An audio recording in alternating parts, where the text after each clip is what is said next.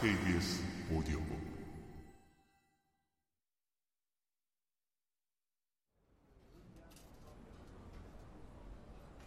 달러구트의 꿈백화점은 젊은이들에게 아주 인기가 좋은 일자리였다. 높은 수준의 연봉, 이 도시의 랜드마크라고 해도 과언이 아닐 정도로 화려하고 고풍스러운 건물, 각종 인센티브 제도, 기념일에는 고가의 꿈을 무료로 제공하는 세심한 직원 복지까지 일자리로서의 장점이 셀 수 없이 많았다.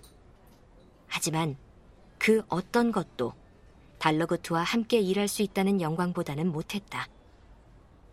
이곳 사람들은 모두 달러구트의 혈통과 그의 먼 조상에 대해 알고 있었다. 그 가문의 존재야말로 이 도시의 기원이기도 했다. 그와 함께 일하는 상상을 하는 것만으로도 페니는 마음이 벅차올라 몸이 커다랗게 부풀어 오르는 것만 같았다. 제발 합격했으면 좋겠어. 페니가 두 손을 꼭 맞잡았다. 그런데 면접 준비는 이런 책으로만 하고 있는 거야? 아쌈은 페니가 풀고 있던 문제지를 들고 이리저리 살펴보더니 다시 테이블 위에 내려놓았다. 일단 외울 수 있는 건 다 외워둬야 할 것 같아서 말이야. 전설의 꿈 제작자 다섯 명에 관해 이야기해보라던가, 최근 10년 동안 가장 많이 팔린 꿈은 어떤 것인지, 또 시간대별로 어떤 손님들이 오는지 물어볼지도 몰라. 내가 일하기로 지원한 시간대에는 서호주, 그리고 아시아에서 오는 손님들이 많대. 난 시차나 날짜 변경선에 대해서도 공부했어. 넌 왜 손님들이 24시간 온종일 끊임없이 우리 도시를 방문하는지에 대해 알고 있니? 설명해 줄까? 페니는 의욕에 가득 차서 금방이라도 일장연설을 쏟아낼 참이었다. 하지만 아쌈은 극구 사양하며 고개를 저었다. 달러구트는 그런 시시한 건 묻지 않을 거야. 그런 건 지나가는 중학생들도 알아. 페니가 시무룩해하자 아쌈이 앞발을 뻗어 그녀의 어깨를 터닥였다. 걱정 마, 페니. 난 오며 가며 그분에 대한 이야기를 많이 들었어. 이래봬도 내가 꽤 마당발이거든. 이 골목에서 일한 지가 벌써 십수년째니까 말이야. 아쌈은 페니가 또다시 나이를 캐묻기 전에 재빨리 말을 이어나갔다. 달러구트는 꿈에 대해 알쏭달쏭한 이야기를 나누는 걸 좋아한대. 나도 잘은 모르겠지만 아마도 정답이 뚜렷한 질문을 하진 않을 거야. 그래서 말인데 사실 이걸 전해주려고 왔어. 아쌈은 어깨 위에 둘러매고 있던 대여용 수면 가운을 바닥에 몽땅 내려놓고 뭔가를 찾기 시작했다. 산더미 같은 가운을 헤집자 작은 보따리가 튀어나왔다. 아쌈이 보따리를 풀자 이번에는 수면 양말들이 무더기로 쏟아져 나왔다. 이건 아니야. 이건 수족냉증 있는 손님들한테 신겨주려고 가지고 다니는 거고. 옳지, 그래. 여기 있다. 아쌈은 보따리 안에서 손바닥만한 얇은 책자를 꺼내들었다. 담청색의 두툼한 책 표지에는 금박으로 고급스럽게 장식된 제목이 쓰여 있었다. 시간의 신과 새 제자 이야기. 이 책 정말 오랜만이다. 페니는 단번에 그 책을 알아볼 수 있었다. 페니뿐만 아니라 이곳에서 자랐다면 누구나 그랬을 것이다. 그건 이 도시의 어린아이들에게는 필수 권장도서쯤 되는 유명한 책이었다. 어쩌면 달러구트는 이 이야기와 관련된 질문을 할지도 몰라. 이야기에 대한 감상과 네 생각을 물을지도 모르지. 어릴 때 읽고 다시 읽은 적이 없다면 한번 꼼꼼히 읽어봐. 무엇보다 달러구트한테는 정말 중요한 이야기잖아? 아쌈은 페니 쪽으로 당겨 앉으며 얼굴을 바싹 가까이 댔다. 이건 비밀인데 꿈 백화점에서 일하는 직원들은 모두 달러구트로부터 이 책을 한 권씩 선물 받았대. 그게 정말이야? 페니는 냉큼 아쌈에게서 책을 받아들었다. 정말이고 말고 직원들에게 책을 선물할 정도면 얼마나 중요하게 생각... 이런, 난 이만 일하러 가야겠어. 페니를 보던 아쌈의 시선이 등 뒤에 테라스 쪽 창밖으로 옮겨갔다. 방금 팬티만 입고 자는 사람이 돌아다니는 걸 본 것 같아.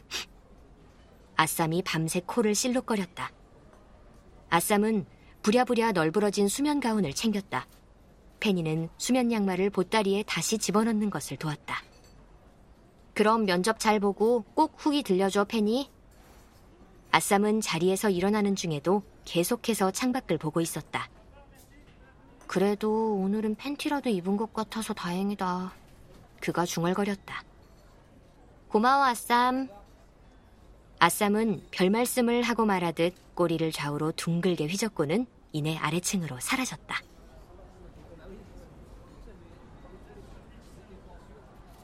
페니는 아쌈이 남기고 간 책을 어루만졌다. 아쌈의 말은 일리가 있었다. 왜 이 책을 읽어볼 생각은 하지 못했을까? 이 이야기 속에는 이 넓은 상점가의 시작, 이 도시의 탄생, 그리고 달러구트와 꿈 백화점의 기원이 담겨 있다.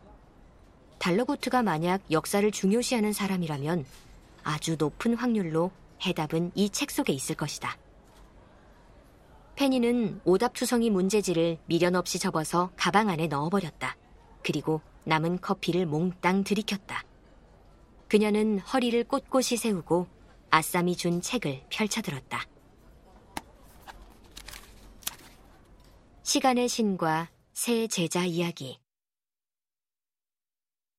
아주 먼 옛날 사람들의 시간을 다스리는 시간의 신이 살고 있었습니다.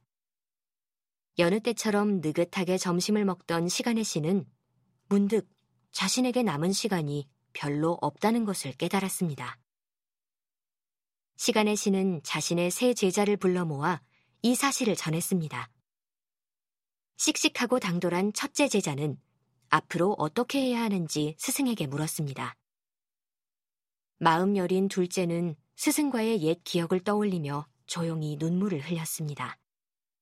그리고 마지막 셋째는 말없이 스승의 다음 말이 떨어지길 기다리고 있었습니다.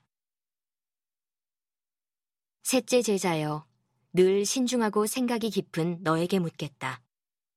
시간을 셋으로 나누어 다스린다면 너는 과거와 현재 그리고 미래 중 어느 조각을 가져가겠느냐? 시간의 신이 묻자 셋째는 잠시 고민하더니 첫째와 둘째가 선택하고 남은 것을 가져가겠노라 말했습니다. 지켜보던 당돌한 첫째는 기회를 놓칠세라 자신이 미래를 가져가겠다고 말했습니다. 그리고 덧붙였습니다. 미래를 다스리기 위해 과거에 얽매이지 않게 해주십시오. 그는 과거에 연연하지 않고 재빨리 미래를 움켜쥐는 것이 가장 근사한 일이라고 늘 생각해왔습니다. 시간의 신은 첫째에게 미래를 건네주었고 과거를 쉽게 잊어버리는 능력을 함께 주었습니다. 그러자 둘째도 조심스럽게 자신이 과거를 가져가겠다고 말했습니다.